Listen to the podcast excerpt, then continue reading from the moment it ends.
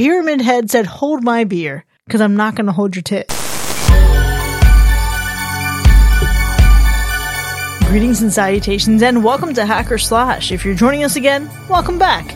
You've brought sin among us. If this is your first time listening, welcome to the party. We are a horror movie review podcast dedicated to telling you whether a movie is a hack, A total joke, a waste of time. or a slash. Totally killer. Pun intended. We believe horror is for everyone, and as such, we're rating these movies with the perspective we've gained from our varying walks of life and the flavors of fear we fancy most. My name is Chris. I'm your friendly neighborhood slasher enthusiast. This week I'm joined by the Superfly Space Guy Mac, Sharon. the classic horror connoisseur Sean, Sharon! and the paranormal paramour Binks. Sharon! The people have spoken and our patrons have decided we're covering a 2006 film adaptation of an iconic video game franchise. Before we grab our controllers, though, we have some follow up. Let's follow up on a movie. We recently reviewed Let the Right One In, and we wanted to know what you thought. So 9% of those who participated in the poll thought it was a hack, and 91% gave it a slash. Absolutely. 100%. I figured that this was going to go this way, though. This is a pretty well liked movie. Yeah, for sure. We've got some good comments, I think, to back that up as well. Aladdin Sane 27 said, fascinating, scary, beautifully shot, haunting, and fucked up. Great descriptions. I mean, it is fucked up. The whole thing is fucked. And Naistu said slow, sad, frightening coming of age movie, rare combination. Honestly, sensing a theme with how everybody wants to approach describing this movie in single sentence adjectives. I think Binks, you pointed that out earlier. I did. You see it now, right? Yeah, absolutely. Now, Knasti said, atmospheric, tense, and cute. Cute. I like that. Cute. I mean, their little bonding love, you know? What the fuck was cute about this movie? I'm sorry. No, even the kids weren't cute because the snot, I'm just remembering the winter snot the winter snot. and the bad wigs. Aw, winter snot. Now, Jackson Todd said the wigs are wigging. There, there it is. That's a direct quote from Chris, actually. My man. Great job, Jackson. Now, Toast Smasher did say that this gave us a new perspective on the lives of the old vampiros. That is true, because we have a young little vampiro. Well, young or old, we don't know. Does it matter? Touche. Ambiguous. Ambiguous. That's what's important about that movie. Now, Life of John Paul said, ah, the pool scene. I don't know why. I just want to comment on the name Life of John Paul. It's giving R&B singer, and I'm kind of here for that too. but the pool scene also fantastic. Now, here to take some credit, Martin Strand says, because I'm the one who recommended it. Oh, He was one of the ones that recommended it, actually. This one was originally nominated by another patron. So we really doubled down there. hmm That's right. They made us watch it. We said, okay. now, speaking of patrons, we do have some new patrons. Welcome to the family Mary, Nebraska, and Sarah Tonin. nice. Welcome. Honestly, really fun names. Thank you so much for being part of the family. Starting your new year with us. Wow. Honored, blessed. New year, new me. And that's our follow up. Well, this week's film follows the journey of a desperate mother on a relentless quest to find her adopted daughter. Their destination? A small town that's had an underground coal fire burning for decades. It's a tale that took the director a staggering five years to bring to the silver screen.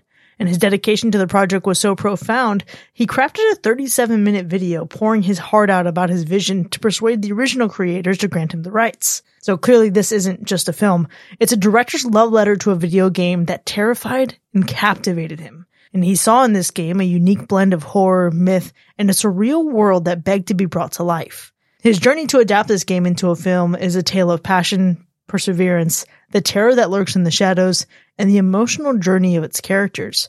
So prepare to step into a world where the fog is thick, the ash falls like snow, and the line between the real and the unreal is as blurred as the boundary of the town itself. This week, after winning 64% of the overall patron vote, we're talking about Silent Hill. This film was nominated by our patron Jake, who says, It would be cool to revisit the Silent Hill movie.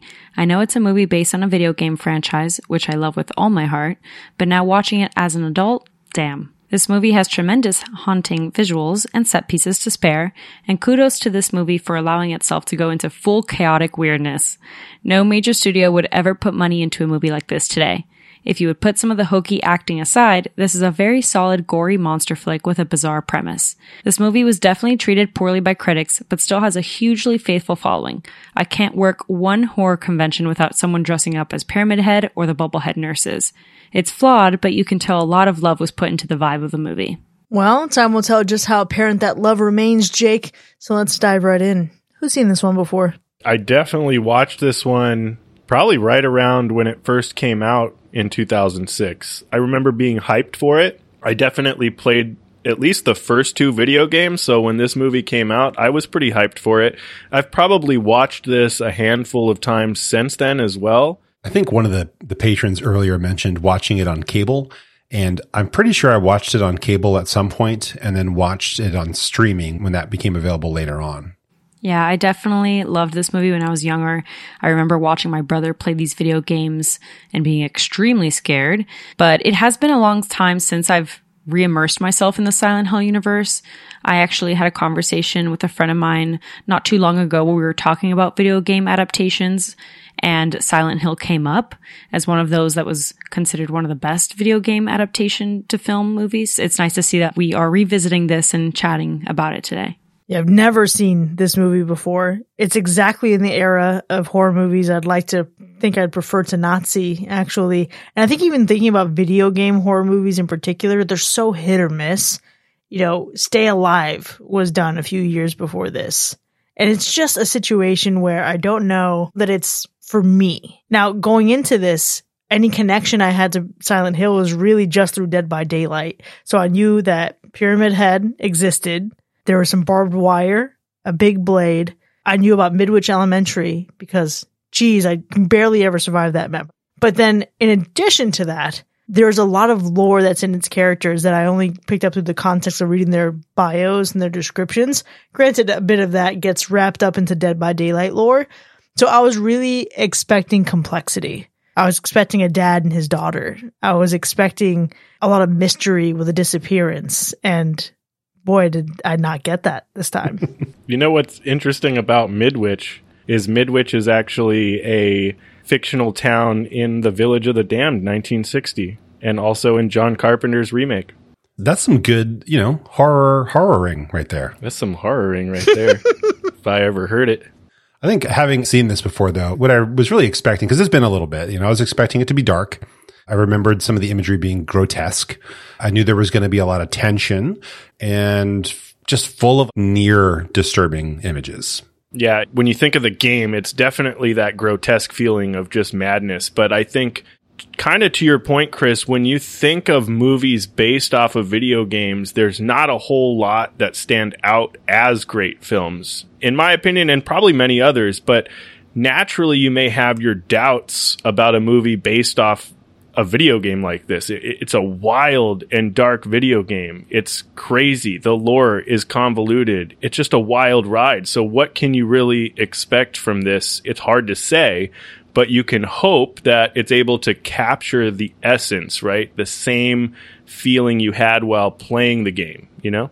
Yeah, absolutely. And that's a great way to describe actually how I was feeling while I was watching it because it reminded me once again that the thing about Silent Hill is it's all over the place in terms of the lore a little bit. It reminds me a bit about what you were talking about when we did Five Nights at Freddy's, Chris, and you were explaining that it's your nephew, right? That's a big fan and how FNAF has this crazy lore. It's so enriched with a lot of things. Silent Hill is also one of those landscapes where there are a lot of Silent Hill games and remakes and different characters living in the same kind of circumstances a bit. It's just all over the place. And while I was watching this film, I was reminded that I'm going to be feeling like, what the hell is going on a lot of the time. And there's a couple things that now being on this podcast, I was laughing to myself about. And it's this whole thing of how we had our fuck them kids era last year. And it just seems like a little twinge of that this time around again. You know, she's popping her head in and saying, Hey, kids are being kids in horror, which we will see a lot of that. yeah. I can really back away from that theme for a long time and yet it still persists. We had it in a new release this year already. And I'm like, geez, back off. Let the trauma heal. Just let it be. Kids deserve peace. Kids deserve joy. N- not in Silent Hill. It's just not going to happen. Yeah. But I want to get into that actually because I think I made a horrible mistake not playing the video game or trying to understand the video game before going into this. And I thought listen, maybe this is a situation where I can go into it and find an appreciation and an interest into the video game based on what I see in the movie. But I think honestly, I missed out because there are moments in this movie where I felt this must be a fan service moment. Mm. There are moments that felt like, okay, this stands out as very video game. It doesn't just stand out as a natural thing that should be happening in this moment. I enjoy fan service in the things that I enjoy as a fan. I totally get that. But I think it should be executed well enough that perhaps if you're not a fan of that thing, you don't pick up on what just happened. It's supposed to be like an Easter egg versus like a bonk on the head. Yeah. I found myself shifting between that feeling but then also feeling bored because it felt long. Hmm. That's an interesting take. I, I don't know if boredom was it, but I can see what you're saying. Like, if you had never played the game, are you missing out on some moments that maybe only the fans of the games would really enjoy? And I guess possibly, I never really looked at it that way, but I think that this movie did a good job in bringing me back to the game. So maybe that is the thing that you're missing in this. I think that this movie had this deep, brooding kind of feeling or vibe to it. And it can be kind of slow at times, but there's this underlying sense of maybe I don't know if boredom is is the word. I think there's this underlying sense of maybe loneliness, maybe some dread, and the story I think really builds, but the pacing for me still felt fine aside from one aspect of the film that I think added very little value. I can also speak to, I guess, where boredom could come from. Because when I thought about this, my memories of the movie, I really focused on imagery. And it, for some reason, I, I thought it was as out there as something like The Cell. Yeah. Mm. Like how vivid it was and what it was showing. But then getting into it, I realized there's just so many moments that drag. There's a lot of stuff that feels slow. When we do get some action, a lot of times it feels rushed. But then I, I think the pace finally like settles in the second half. It feels a, a, lot more balanced when you get there, but when you're first making it through, it just feels a, like a lot of repetition. And then eventually, like we pick up to the actual movie. Yeah. I, I think you're onto something and we can dissect that a little bit later in the spoiler zone. But I think that specific example you just gave is pretty much due to the fact of what I was alluding to of what just didn't need to be in the movie that probably caused some of that weird, elongated parts of the movie that just felt like we were dragging in the first half. So I don't know. We'll, we'll have to break it down a little bit later. So I have a theory though, because another thing that I noticed, and I guess in some ways was a little bit of a disappointment for me, was man, this movie is impressive with its CGI and with its set design and with its every, oh God, everything technical, right?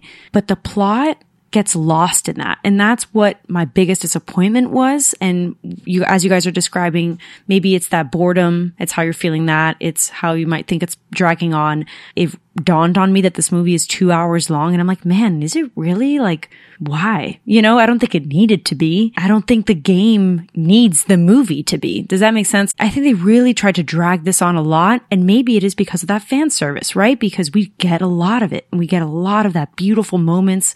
And if anything, that's something that surprised me is wow, this is 2006 and the CGI was giving. And I know that maybe CGI in comparison to now, it would be like eek. But thinking about 2006 and how this movie looked, it's incredible in my opinion. And of course, Christophe Gans has mentioned that he really was trying to channel like David Lynch and Cronenberg as well as inspirations for this film, how disgusting everything was. And I thought it was so impressive. But unfortunately, that means that I'm only excited when those things are happening on screen. And I was noticing that I was just like drowning out when dialogue happened. And maybe initially going into us recording it, I was like, meh, maybe I'm just feeling that way because I know the storyline very well. But it seems like I'm not the only one. So that's kind of nice, maybe, to feel like not alone in that. Yeah, I think the thing is that it's a really atmospheric movie. And so because the plot itself, even all the way back to the video game is so weird that it can lose people. And if you don't know the lore and you don't follow along really well, it may lose you. Or even if you follow along, but you just at some point veer off because they don't really get to the meat and potatoes for a while. And so it may just feel like this is just not going anywhere. So I can definitely see that. But I was surprised by how well the atmosphere of this movie was able to depict the video game. So from the visual aspect alone, it was surprising to your point. And I don't know if we're going to bring this up later, but I feel like I've got to bring it up now. And I've been wanting to bring it up because this surprised feeling that I had while watching this movie.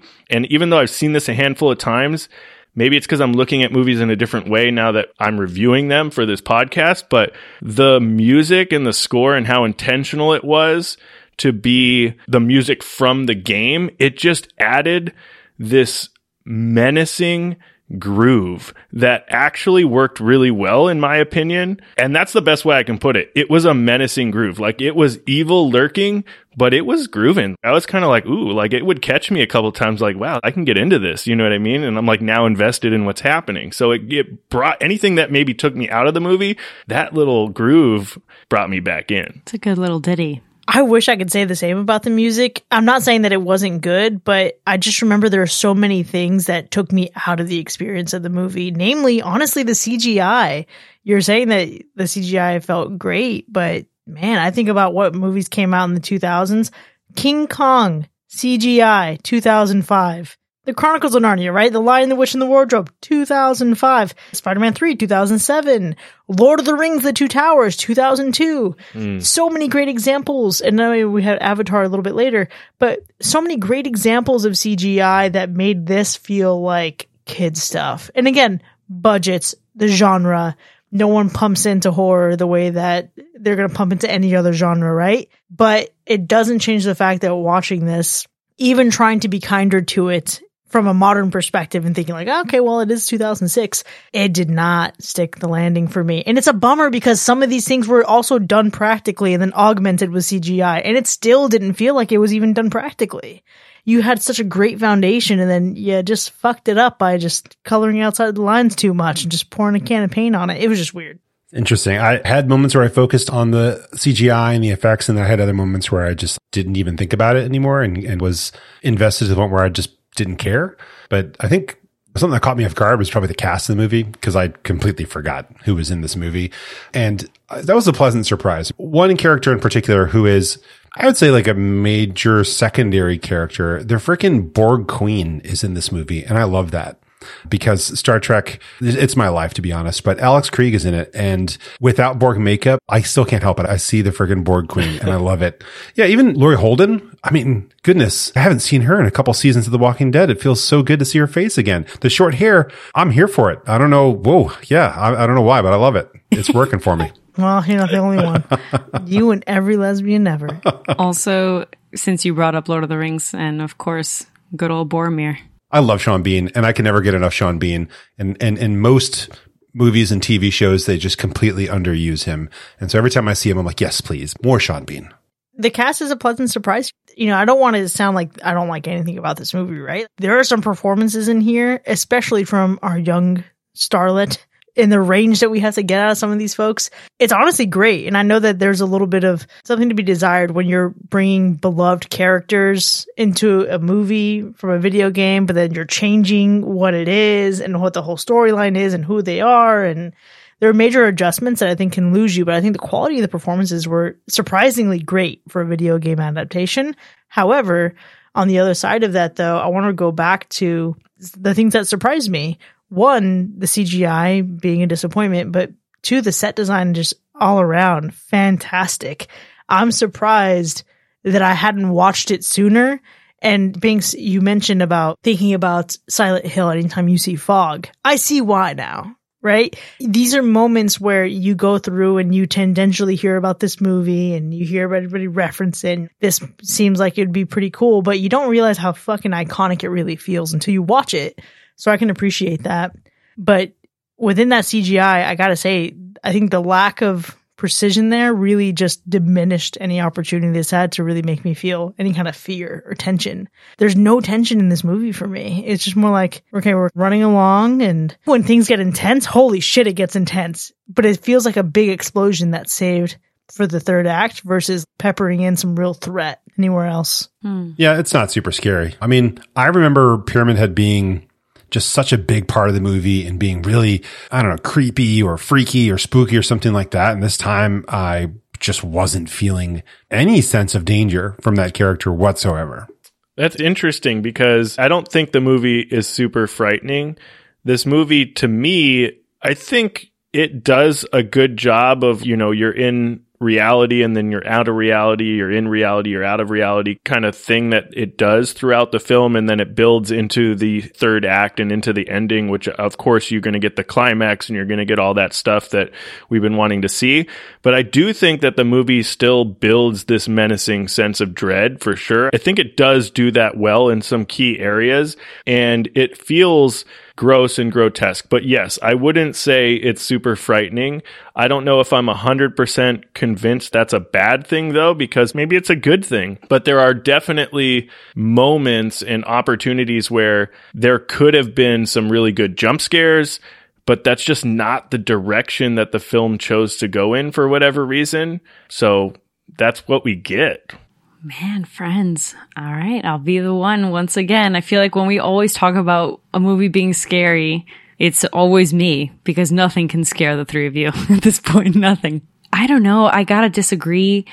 It does have a lot to do with the atmosphere, like Sean, you were saying. There's several factors to it. I think if you're watching this like really late at night and you can imagine yourself going into a town that is abandoned, you can't see a thing that's already scary in and of itself. Especially again, you mentioned it, Chris.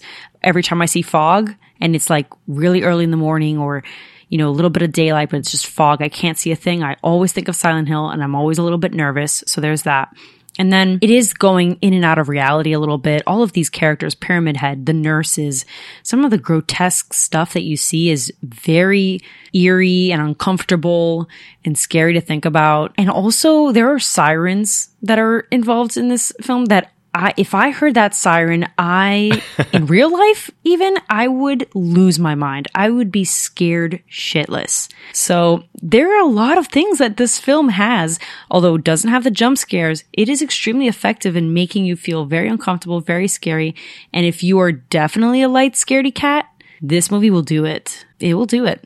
Okay, I think I was unkind for a brief moment here. I'm not going to say this movie is scary at all, but the sirens that do play, it did remind me, and not in the way that I think Night Swim tapped into some primal fear for me, but it reminded me of being in East Texas, living in Tornado Alley, and then hearing tornado alarms for the first time and having that oh shit feeling. And going to jump scares a little bit, my thought is that I almost feel like if they had jump scares, it would cheapen the point of this being an alternate reality in some ways, or like you going back and forth between where the hell am I and what is this place. If there was jump scares, I feel like it would be more intentional to scare this main character or to scare the characters. Because usually that's why jump scares exist. I think of Silent Hill's main competitor is Resident Evil. And zombies can sometimes do that because they're predatory and they want to catch you off guard so that they can eat you. And that's not a hundred percent what Silent Hill is about. So maybe that's why. Well, that's what I'm saying. Because I don't think we're too far off from each other on this because I, I don't think it's necessarily a bad thing that the film isn't trying to do the jump scares. I think there were opportunities where they could have taken advantage of that and really played off of the reaction from the audience. And there's still opportunities there.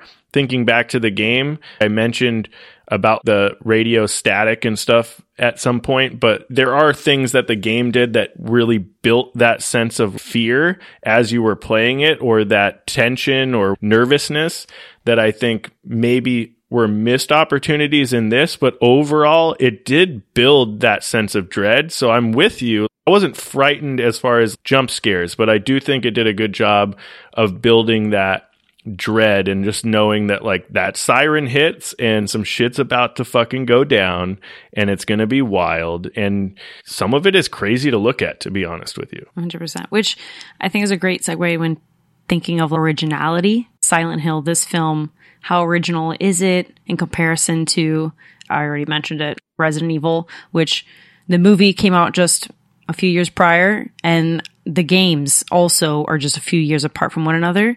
But I don't think that Silent Hill rips from Resident Evil. I think it is its own thing.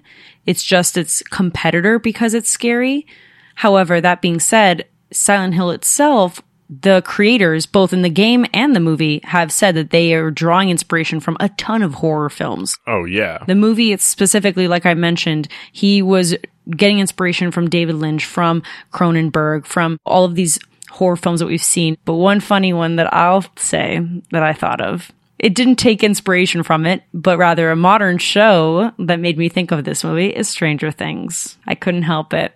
That's fair. Yeah, I feel like Stranger Things is just one of those much, much lighter, way lighter versions Yeah. of Silent Hill. But, you know, it is that reality situation going on. It is that town and that's going crazy, that kind of vibe. Yeah, there's a lot there that I think this movie gets credit for for feeling different and even from what I understand is different from the actual video game. I think I can admire a bold swing, right? To completely change up some core characters and try to capture the essence of a game while creating your own story for the movie. But let me just tell you, and I, I got to think about this because you mentioned Stranger Things. The modern thing that this reminds me of Rose from this movie needs to get with Josh from Insidious in search of their children. Oh my god. because what fucking terrible parents just being fucking reckless and then also not approaching finding their children anywhere remotely responsibly. my god. Match made in heaven. Terrible. Obviously, not a knock against this movie, but holy shit. Yeah. I feel you. Yeah, it's interesting because obviously on one side of it, the movie is adapted from a video game, but this film did take, I feel like, multiple Silent Hill games and the lore from multiple games and blended it together to make one cohesive story as best as they could. And and I can see a lot of influence. You you said Cronenberg and all these different things, but I even got, to be honest with you, in my opinion, a little bit of the sixth sense with that lurking dread feeling that you hmm. get. I, I also see the shining with this movie distorting your reality and playing with you. So I get, a, there's so much influence here, but this movie does cast its own shadow in a way. Like you, you can see influence, which is good. There's going to be influence, but it does stand on its own and doesn't feel like it's a ripoff of anything, obviously, other than being adapted from the video game. I think that there's a lot of video game movies where you watch them and you know that they're just doing their best to pull the good parts from the video game and the stuff that's not super stand out, they just make up or replace with some crap. Yeah. And this one doesn't feel like that at all. It, feels like they, they really wanted to capture the feeling of playing the game. Never played it, so I don't know like how true they are to the mythos. I don't know how true, you know, the movie is in terms of like characters and events and stuff. It's really obvious when we bring up characters that are in the games. It's like painfully obvious, but I feel like what, what what's being portrayed is a feeling. It is a feeling of what it's like for a player to move through levels and to see these different apparitions, I guess. And so I think it's effective and it doesn't feel like a lot of other video game movies, which are basically let's just capitalize on everything everyone recognizes. But what makes this one unique from a lot of other, a lot of other video game movies is the way that it ends is not super explosive like a blockbuster to really get people to buy in and sign up for the next movie tickets, right? It's a movie that ends hopefully with some questions. I mean, they're not super deep questions. Like you can answer them just by, by watching the movie. But the thing that really caught me off guard is there's a particular character that survives and we'll get to this. I can bring this up in the spoilers, but like uh, it didn't make sense to me that this character survived for completely non-logistical, non-movie related reasons. And it'll make more sense once we make it into the spoiler zone. I gotta say the ending in the whole third act of this movie is the best fucking part of the movie. I mentioned earlier that it was very boring until it suddenly wasn't. We get to a sudden eruption of things and man, I was invested at that point. And honestly, even thinking about where the movie leaves you, I was reminded of a very niche mm-hmm. film, a very terrible film, at least from what I recall it being White Noise with Michael Keaton. Have you all seen this? Oh yeah. I saw it in theaters on a date with my first boyfriend. That shows you how fucking long ago this was. Terrible movie, at least from what I remember having that experience for. But I was reminded of that here at the end and not in a negative way. I really enjoyed the way that this movie concluded itself because it does this duality and there are moments where it flickers back and forth into different perspectives. But I think the way it brings it home at the end, I really appreciated. And while I don't know shit about the greater lore of Silent Hill, I think it sets up nicely for more without making you need more. I don't know if I'd say it was the best part for me, but I would say that the ending did a couple things really well and I did really enjoy them. I enjoyed some of the action that we get. And I also thought the way it ended was a little bit interesting and I think will keep you thinking or at least talking about it for a little bit. I don't think it's just like this clean cut cookie cutter type whatever ending. I think there is a little bit more depth to it.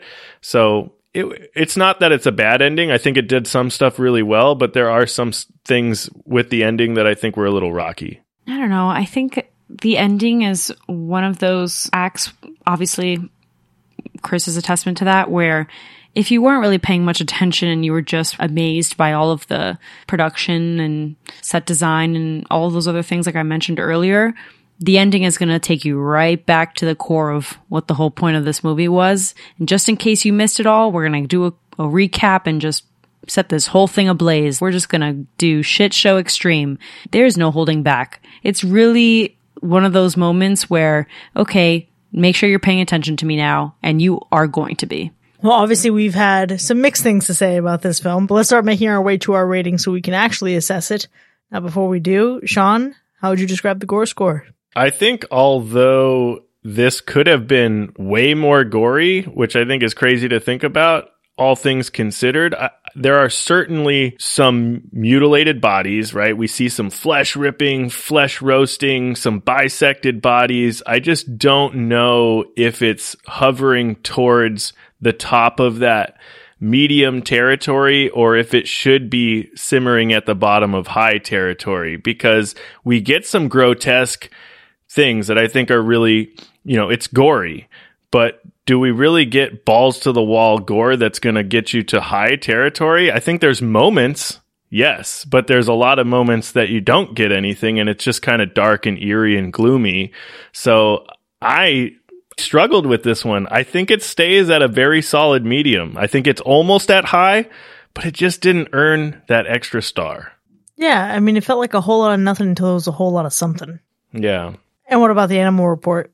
Look, Silent Hill is a lot of things, but surprisingly, it's not an animal killer, with the exception of one insect. So there's that. I just want to say that although we might be safe, I personally feel like it's a little fishy because it's almost just that hard to believe. All right, well, let's go ahead and get into our ratings then. Silent Hill from 2006, as selected by our patrons, was it a hack or a slash? You know, this movie is like 60% watching someone walk through a CGI backed haunted house. You walk into a room, you see something ooh, creepy, you see her escape, and something or someone turns into ashes, rinse, repeat. Does that make the movie not enjoyable though? Of course not. The sights, the sounds, I think they really work. As someone who's never played the video game, this movie is still really interesting and really intriguing. I could tell, of course, every time they introduce a character's name that someone who played the game should or would recognize them and think, ooh, I know them. So I got to share in that feeling kind of semi secondhand. I don't know if that's good or bad though. I don't know why this has held a fond place in my memory, but even though it felt slow and mostly uneventful on this watch for me, I still paid attention. I still really enjoyed the visuals. And I wanted more action with all those baddies. It's just honestly a slash. Yeah, you know, this movie, much like the games, I think has a lot of depth to it. The storytelling, it's there. I think it's pretty solid. It's just a lot to try to convey in a film, which is why I think partly it went a little bit longer than it should. And I think the music really added a whole lot of value for me to the way the film flowed. And at times I felt like I was in this sort of demented Alice in Wonderland style tale. This movie was able to capture the atmosphere of the game in a lot of ways the ash covered ghost town, the shots of that cemetery, the creepy and disgusting basements and eerie empty classrooms. It was a vibe. It was a, it was just a great film to look at. And in CGI, yes, there was some bad parts, but it didn't really take me out of it. It definitely hit that nostalgic feeling for me, but I don't think you need to, your point, Mac, I don't think you, you need to have played the video games to enjoy the film. And I think that's something to be said because I'm sure there's a lot of people out there that watch this film that never played the video game and still enjoyed it. And there just aren't a ton of great films adapted from video games out there. But this one I think is pretty good. So I'm giving it a slash. Yeah, speaking for people that may have played the games, I think this is one of those films that you remember loving because of how gritty and insane the creature design is and definitely the effects and stuff. And you love it because you played those video games. And so you recognize that, like I've mentioned before, it's one of those games that put horror in the conversation in the gaming industry along with Resident Evil, of course. But is the movie phenomenal without all of that? I actually don't really know if I can still say that after my second most recent rewatch. I enjoyed it, but a lot of it is because I already understood that lore. And I think you can get lost in that and trying to understand what's going on if you're going into this fresh. Obviously, hearing from Chris's experience, having watched it for the first time and not having played the games, I'm seeing that even more so, right? It's just hard to understand and you can get lost in a lot of these pieces, but it comes together towards the end. And I think the ending is really solid and so much fun. And so because of that, I've got to say, this is one of those early 2000s horror films that I think is really great. Definitely one of the better horror video game adaptations too.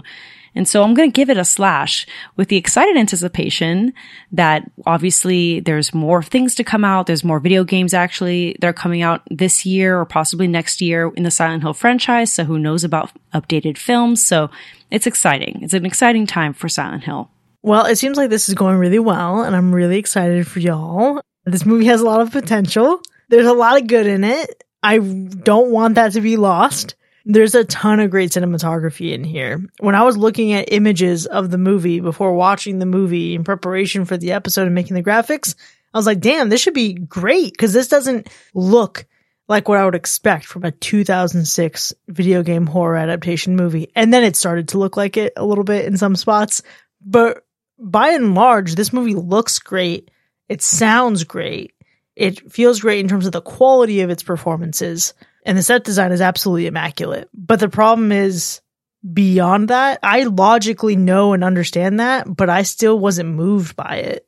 I felt a noticeable lack of tension. And even from there, I didn't have enough fun with it to make me feel like I really got something from it. Instead, I felt long, large periods of boredom until suddenly we got a really intense kill. And I was like, oh shit, that was cool. It looked terrible, but that looked cool. And then we get towards the end where it's like, oh, are we really doing this? Are we pulling this an Evil Dead? It got weird. And I'm like, all right, if we had that energy throughout more of the movie and cut out some shit that was absolutely unnecessary, this movie could have had a shot with me, but it didn't. And the problem is, Sean, we talked earlier about do we miss out on critical context by not playing the game? And I don't think you need to, but it's not that I think I missed out on information. I think I missed out on the opportunity to fall in love with Silent Hill the way so many people have because my introduction to it is with a movie that honestly hits in a pretty mediocre way for me. While I am open to the franchise, I'm open to the game, I'm intrigued.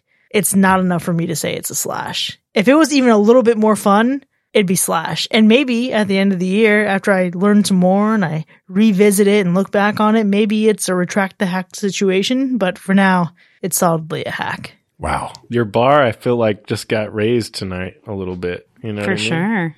I'm proud of you. No, it's just I didn't feel anything. Winnie the Pooh, I felt something. Amusement. Well, that's also not fair. Winnie the Pooh also, you felt something because it was during a very difficult time. Night Swim because it reminded you of a very difficult time. I would hope to God that Silent Hill doesn't remind you of either of those things. Yeah, well, here we are. And with that, Silent Hill from 2006, as chosen by our patrons, has earned one hack and three slashes. Now, you can find this movie available online. Check the link in our show notes to see where you can find it streaming right now. Then join us in the second half so we can unpack our thoughts together. We'll see you in a bit.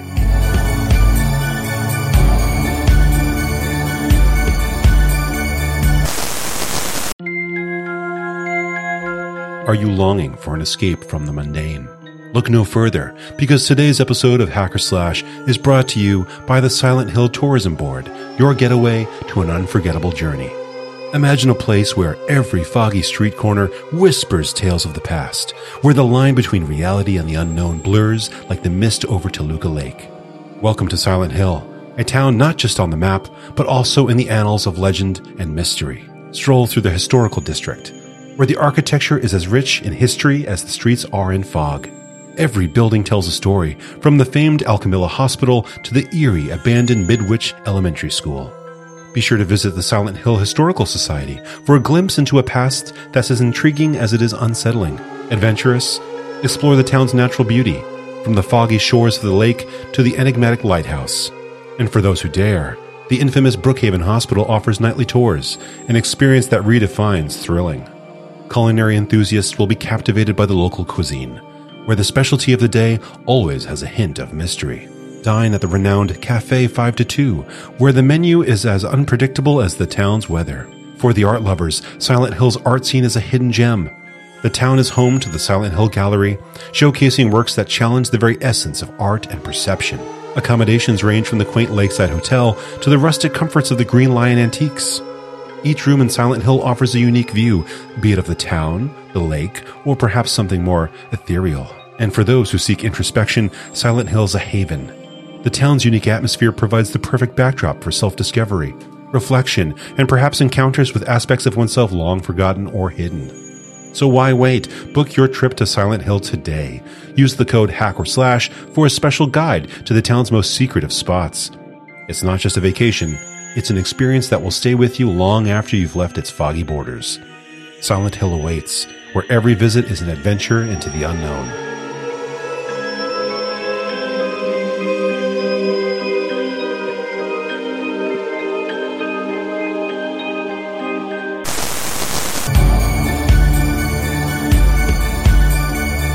Welcome back, folks. You are now entering the spoiler zone for Silent Hill, which has earned one hack and three slashes.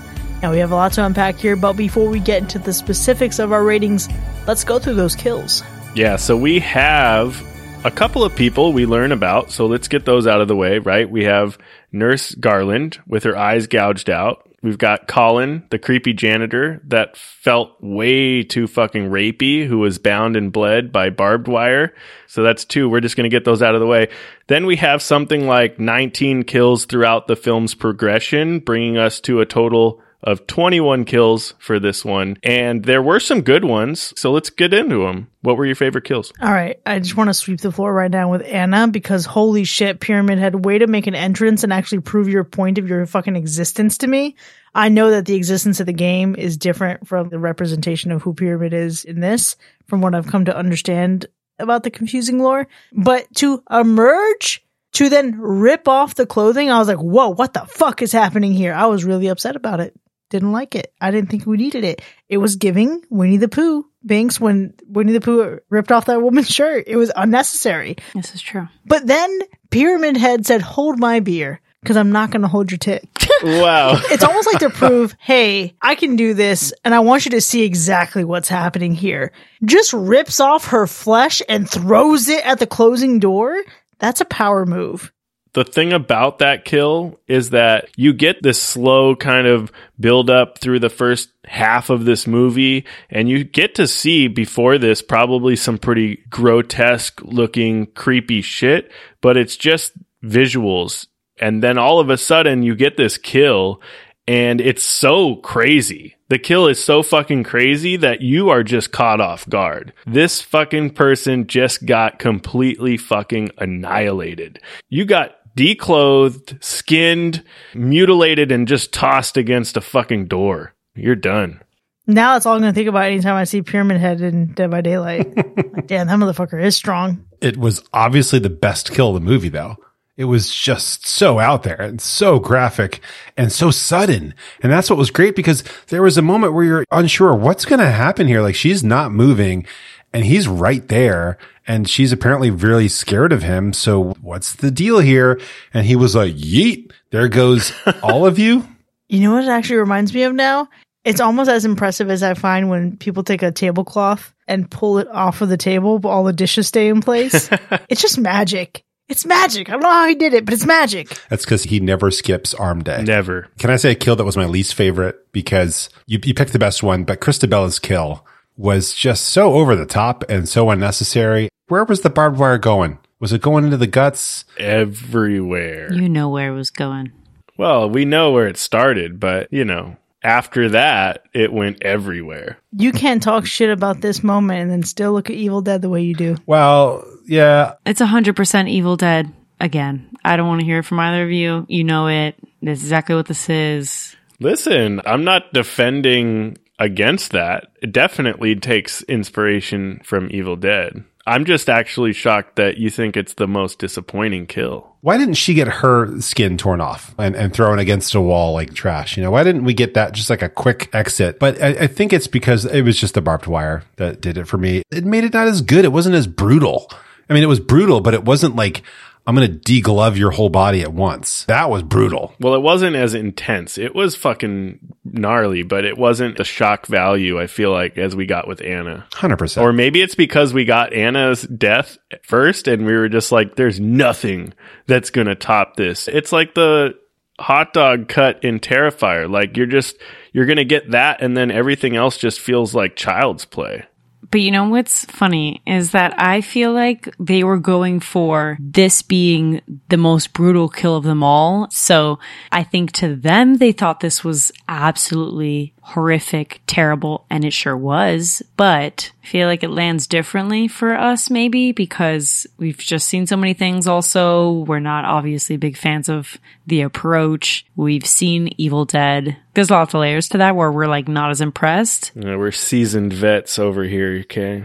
Barbed wire is just not going to cut it. It's not gonna do it, but it was absolutely horrific. For me, though, I would say that the kill that stands out the most and was brutal in its own way, maybe a lot more because it's emotional, is Cybil's death. Just because her reaching out, practically like really praying and just hoping that she's going to be okay in some capacity. It's almost like closure in a sense right before her death, just as she's slowly burning is really tough to watch. And also the camera angle too, because you're approaching it like you are this entity that she's praying to almost, right? Because you're like watching her from this angle as the fire is slowly climbing up. Typically, I feel like you would just see that as a straight shot and not like overhead in that nature. Oof, it was really sad. It's the bubbling and melting of the face for me. No, it was not good. It, I mean, it was good, but it wasn't good. It's the bubbling. It's the mama be with me. Mm-hmm. I didn't want Cybil to die. Cybil was the only character beyond Sharon that I actually gave a shit about.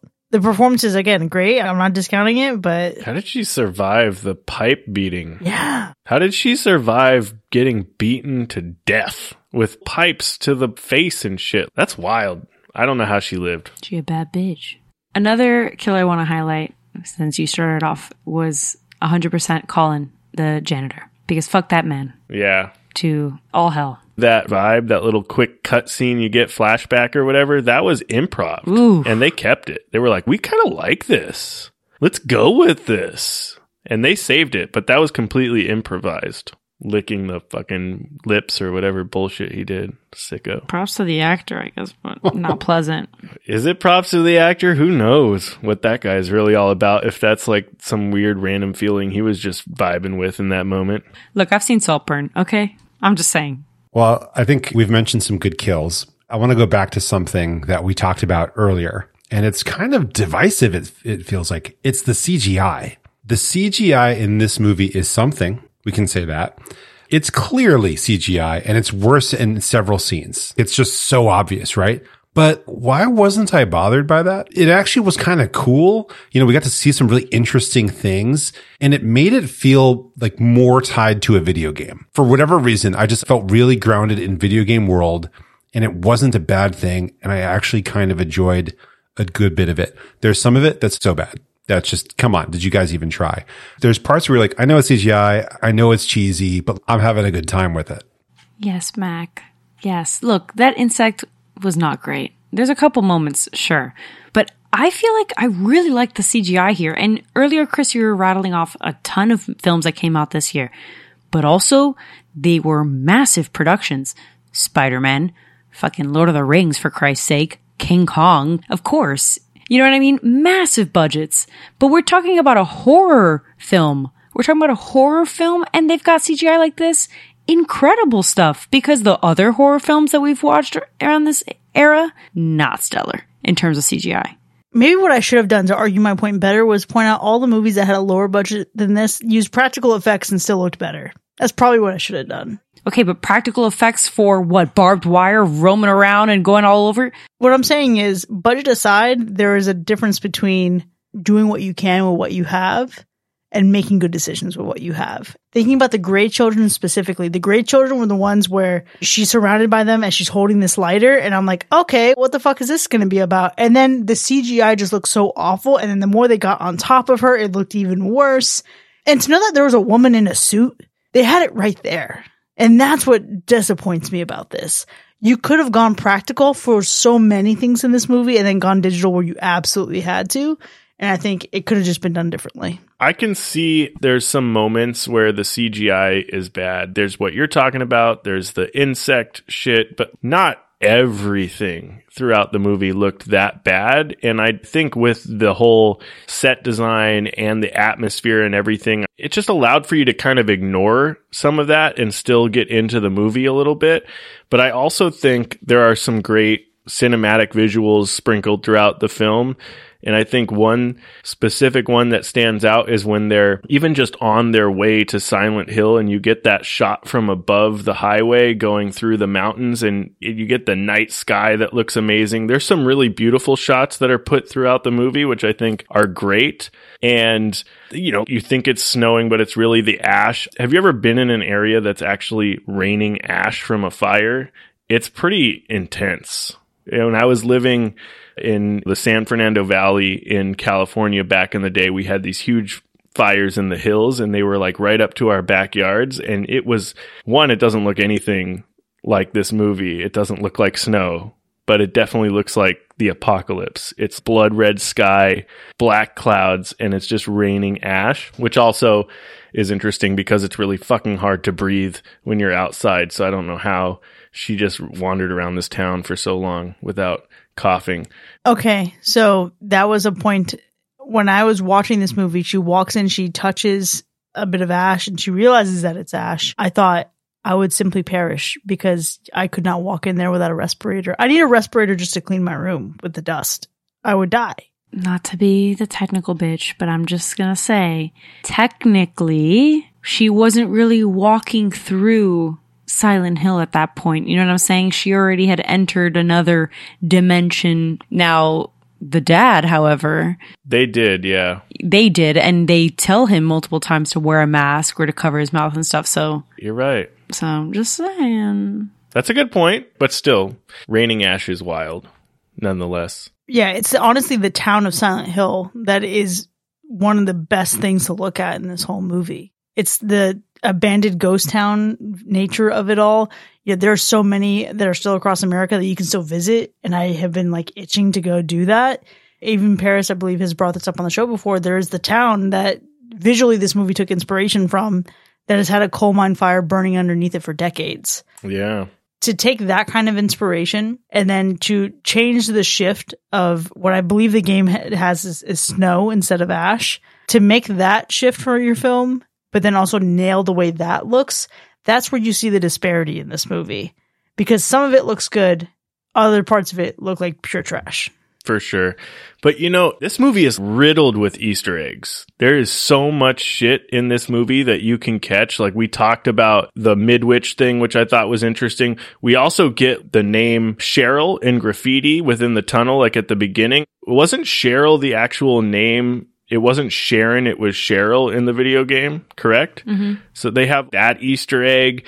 Jodelle Ferland herself also was little Carrie in the 2002 version of Carrie. So we have that. There's a theater in the fucking movie that's playing a double feature of The Last Man on Earth with Vincent Price and its remake, The Omega Man, which is fucking awesome. So there's just so much stuff that you can get out of here. I will say I do live for Sean's massive Easter eggs, like just the smallest of things, details. It's like always has an eye on something. They put him there for a reason. No, it's warranted for sure. It's warranted without a doubt. I want to actually point out something else that I thought looked really fucking cool, and it came in my favorite scene. It is when Rose is running through. Cybil has taken now the beating of a lifetime, but Rose has this light, and she rounds the corner and she sees the nurses, and they're frozen, and then they start twitching. They come back. She figures out she just turns the light off. They'll mostly freeze. I need you to know that I am so goofy. My immediate thought was, oh, this would be great to thriller. So I pulled up my music app, rewound the movie, pulled up Thriller, timed it a little bit of a delay, then I hit play and it matched up perfectly. Especially when the song says something evil's lurking in the dark. Bam, her light turns off. It's fantastic. I need to show you all this because now it's all I can think about when I see this. Again, not in a goofy way, but I can appreciate this. And I know that they got a lot of dancers to portray a lot of these creatures and these monsters in Silent Hill.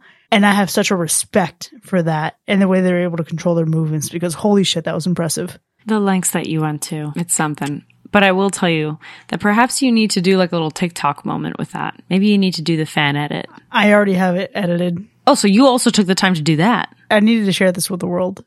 Drop it right now. I don't have a spicy favorite scene like you do. I feel like you, have made a good selection here. I do like the inclusion of Dahlia though. And I like some of the exposition we also get, which I typically find going into the past in a movie kind of boring. I think when we see the flashback later on, kind of unnecessary. Just have a character tell us a story or something. And that's why I like Dahlia's introduction and because she can just tell us some stuff and, it, and it's useful. And you pick up the vibe. Okay. The daughters, there's a mirroring. Cool. I get it. I like it. Her makeup also looked awesome. And so her introduction as a character was really cool. And I think it was just such a better way of giving you some more context than flashbacks. Yeah, I don't know if there was any specific scene that I think was like mind blowing. One scene that I thought was really good was when Rose was running after, I think what she thinks is Sharon and runs into that disemboweled dude in the gas mask who is somehow still alive. And you could see his, just the, the close up on his eyes through the mask, I thought was really great. That was such a cool scene. And then gets snuck up on the evil Ash babies that probably didn't look so great, but that one disemboweled dude was great. I think that was such a good scene. Can I tell you what it reminded me of? What? Repo the Genetic Opera. Oh yeah. Not in a bad way. That's true. That came out of your mouth. You said that. You brought up Repo. okay, listen, I brought it up before. Usually it's in a shit talking way. But that moment, seeing that mask, seeing the disemboweling, it reminded me of Repo. What a great time. My favorite scene we've talked a little bit about, which is basically the look of Silent Hill and our introduction to this place. So I'll talk about another favorite scene of mine, which is all the way to the end. And I think the ending where Rose and Sharon, well, we presume to be Sharon in some ways, heading back home, but you're obviously seeing that dad is also in the same place. Like that's where I really got that Stranger Things connection because both of them are in the same house, in the same spaces, and he senses her, but isn't actually there. And this is when it hits you where you're like, whoa, they never really left. Rose has no clue. You know what I mean? She's just somewhere else at this point. But specifically when Sharon is walking down the hallway, she knows already. She's fully aware that they have never left. She's not even Sharon anymore, obviously. And it's the smirk that she gives when she's looking dead at that camera that's really eerie and I really loved it. And we get that same kind of thing at the end too, where they're in the same room, just not the same reality. Right. Which I think that was a really interesting way to end the film. No, absolutely. I think a lot of the times they go through all of these things and you really just want that resolution and you want them to be okay. And you just don't get that satisfaction in this film, not in the same way that you would have hoped, I guess. And I like that cliffhanger moment. You're kind of left wondering, okay, so then what happened? And granted, you're probably feeling that way throughout the whole film anyways, but specifically now, after all of this, after all the sacrifices, after everything that happened, you want her to just leave, but they haven't left. So then where the fuck are they? In Imagination Land. Who knows? I don't know. But also, shout out to the end credits too. I'm just going to bring it up real fast. The end credits are so early 2000s, but sh- this actress makes that same face again. She's scary. She's real scary. She doesn't give that same vibe in Breaking Dawn Part 2, but she really did it in Silent Hill. There's our Twilight moment. Yeah, I didn't face palm, but I grasped my face with my fingers on my hand, so close to face palm. I think now's as good a time as any to mention what I was talking about before the break, which is who should have died. How does Sean Bean play a character that didn't die in this movie? Because they were like, look, Boromir, all right? Poor guy. But also not because he's terrible. It's a huge miss because this motherfucker shouldn't even have been in the movie. Useless. This dude added no value to this film. He added no value, but you know what my theory is? They said, well, since Silent Hill, the video game, is really about a dad looking for his daughter, and we want to change it up by making the movie great, so we're going to make it about a mother, and that complexity, since that's literally the story of Silent Hill to begin with, let's not get people too upset by diverting too much, and let's still include the dad. That's literally what it is. The original script only had women. After submitting the script, it got back to them. There were no men. That's literally why he's there and why that cop has that whole fucking subplot. Again, unnecessary. That shit's boring. It just added time that we didn't need. We could have been at an hour and a half to hour 20 if we didn't have this dude roaming around doing absolutely nothing, accomplishing absolutely nothing. And it's because we already know that she's clearly not in the normal plane. Like, she's in another astral plane. No one's stupid watching this film either. You know what I'm saying? We know that she's clearly not in the normal world. Like, he's not going to just find her willy nilly. For Christ's sake, this cop drags her all the way and then there's nothing. The whole ground is gone. There's, the whole place is cracked. Yeah. I say again, this movie is just an hour and 57 minutes of Chris getting ghosted by his lesbian wife. That's all it is. Literally ghosted. It's giving ghost from a ghost town. Is it an alternate reality though? Because if you think about it, they really set it up, if it wasn't based on a video game at least, they really set it up to where she and her kid and the police officer died in automobile collisions or accidents of other sorts. And so of course they wouldn't make it back to real life because, you know, they crashed or wiped out on the bike. There would be like a perfect explanation. It would all work out in the end. Yeah, could have been. And let me tell you, I just got to say, I know that I've made some jokes about the lesbianism of it all, but there was no tension more lesbian than the tension between Cybil and Rose. There really wasn't. They had more chemistry than her and Sean Bean. I'll give you that for sure. It's absolutely true. That marriage, loveless. Loveless. They were only in one scene together. Exactly. You should be able to tell more. It was a little confusing though. There's just too many holes. The dynamic of the relationship was super confusing. We get the opening scene and Rose is chasing after Sharon. How the fuck she gets to this random ass cliff, I don't know, but that's some wild shit. And maybe I missed like a second or two of this, but it seemed like the husband is consoling them and they're talking about whatever. And then all of a sudden she's like, you know what? No, I need to take her and go and I'm out of here and I'm not going to answer your phone calls. And I'm like, wait, what just happened? Why did this go from zero to a hundred? So what they should have done is removed this whole him trying to find her and this whole bit and added more to the beginning. Yes. To explain the dynamic between the two of them, to explain why she would make such drastic measures to take her daughter to Timbuktu and discover where she was adopted from and blah, blah, blah. Because also, ma'am, you're a little reckless. Okay? You're a little frickin' reckless. Mm-hmm.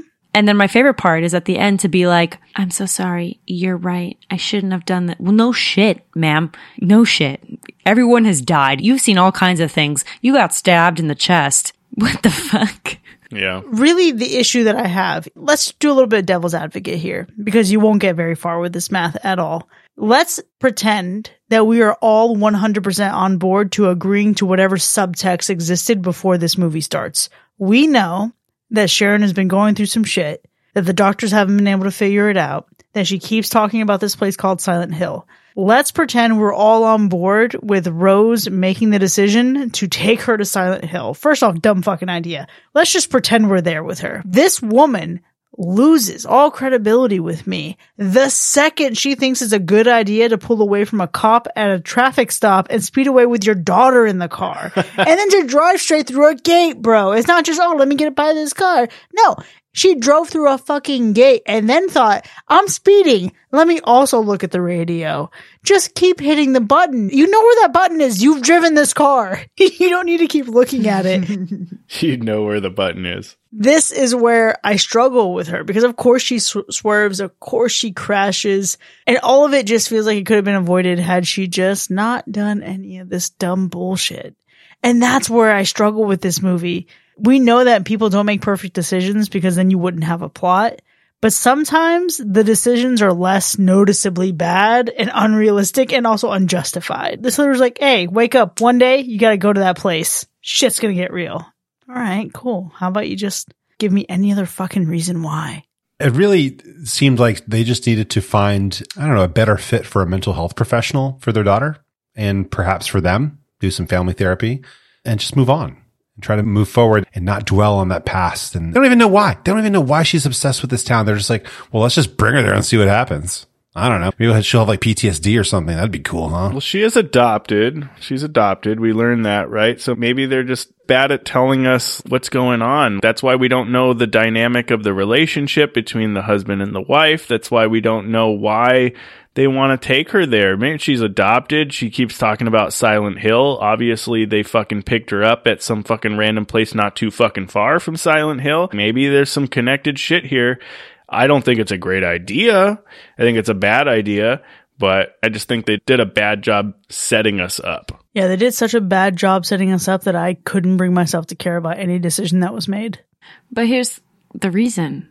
It goes back to the beginning, our, our initial explanation, which is this was fan service to some extent. Why bother?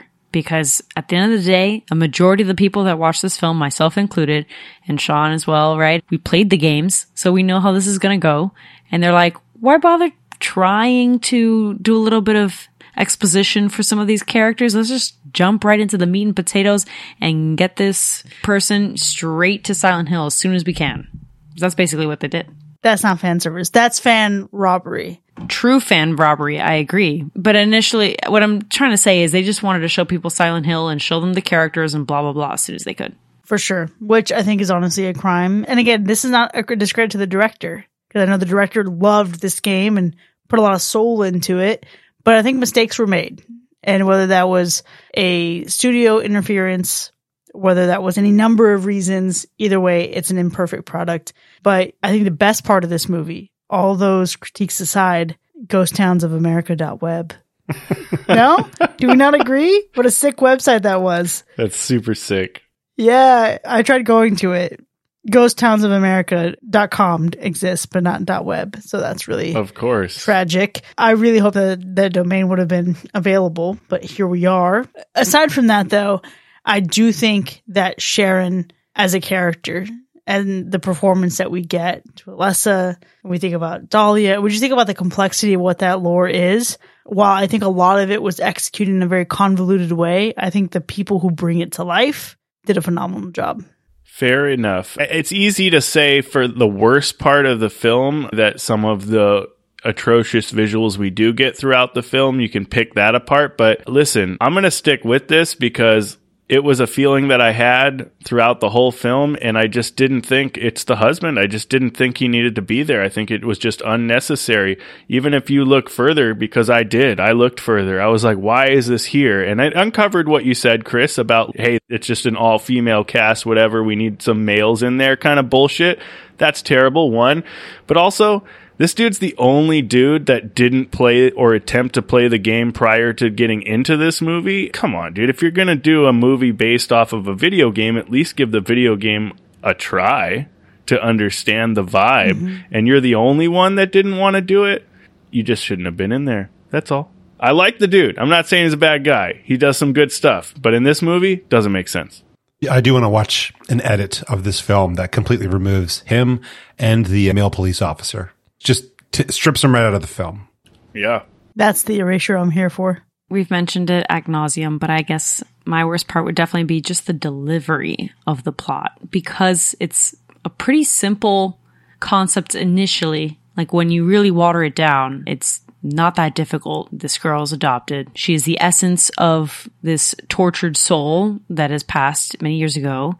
This town has been burned down. This cult is crazy. The plot has a lot of things that we've seen, right? We've mentioned it in originality. So it's not that difficult. And yet somehow, I don't know what it is, but you just don't care. And we've talked about it. Maybe it is because it lacks that exposition and that detail or attention to detail with the characters at the beginning. Maybe it's because the characters look so freaking cool that who cares anyways? I don't know, but it just, it gets lost. And I think it would, I would have liked for me to care a little bit more, even though I already know how this movie goes. Because when I compare it to everything else that I've seen multiple times, I still am invested. I mean, I've seen Gone Girl so many freaking times and I've am still invested, right? I've seen Resident Evil a ton of times and I'm still invested. So Silent Hill, it's not that I'm not invested. I'm just not invested in the characters, nor the story, nor the dialogue. I'm there to see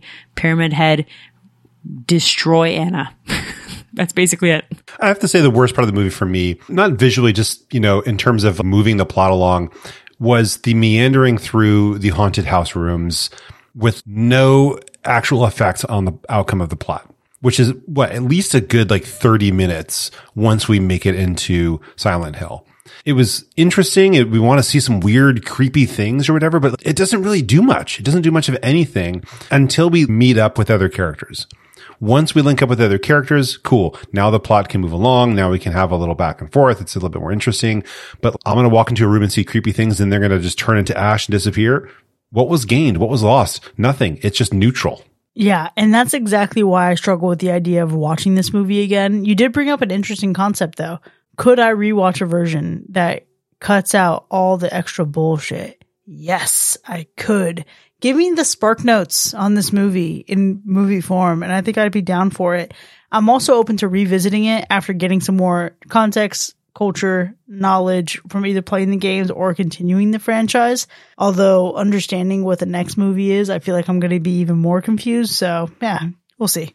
Yeah, I think the next one is pretty wild. I don't remember exactly, but I do think the next one gets a little bit wild for sure. And I think, listen, for this one, I've already watched this one a handful of times. I think, Chris, definitely, if you find a way to play the games, if you can even go back somehow and play some of the older games, I think that would be kind of cool, right? It would be something where you play that and then you revisit this movie maybe one more time. And I think maybe we'll see, but I'll probably probably watch this one again. Maybe there's some issues with the delivery of the plot, but I think the story's good. I think the movie, as bad as some of the CGI is, there's some movies out there today with even worse CGI. So I think for me, it aged pretty well for how old it is. So I'll probably revisit it again. I agree. I definitely will revisit it. This is one of those films now that I think I'll just pop it in and put it in the background when I'm doing things because ultimately, again, I know what's going to happen and it's fun enjoyment. If for anything at all, it is for the score.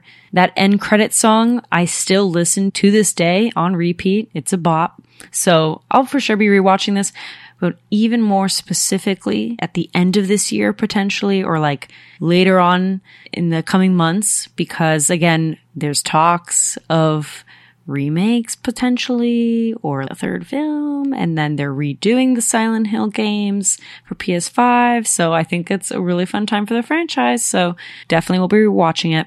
And I actually am pretty sure I still own Silent Hill Origins which is a PS2 game I'm pretty sure.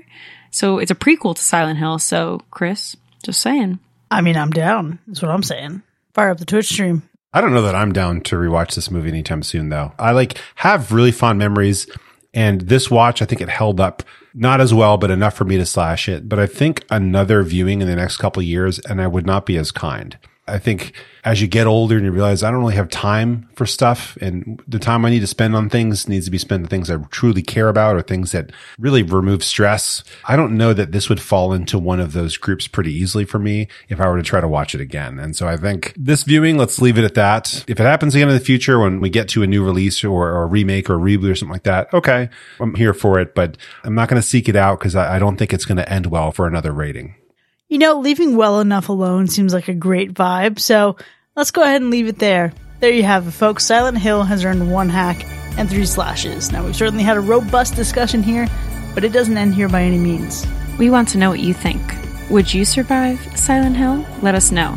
You can join in on the conversation by hanging out with us for free in our Discord. Click the link in our show notes to sign up. If you've enjoyed listening to this episode, consider becoming one of our patrons. Visit patreon.com slash hack or slash to enjoy more of the show with early access, extended episodes, bonus content, and live shows. We'll see you next time, folks, and remember, be careful what you choose. There's something weird going on here.